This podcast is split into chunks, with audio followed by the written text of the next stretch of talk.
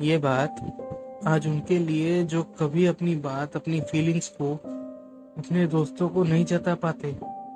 होते हैं कुछ लोग जो अपनी मन की बातों को किसी के सामने या अपने दोस्तों के सामने नहीं रख पाते, अपने दिल की बातें नहीं बता पाते।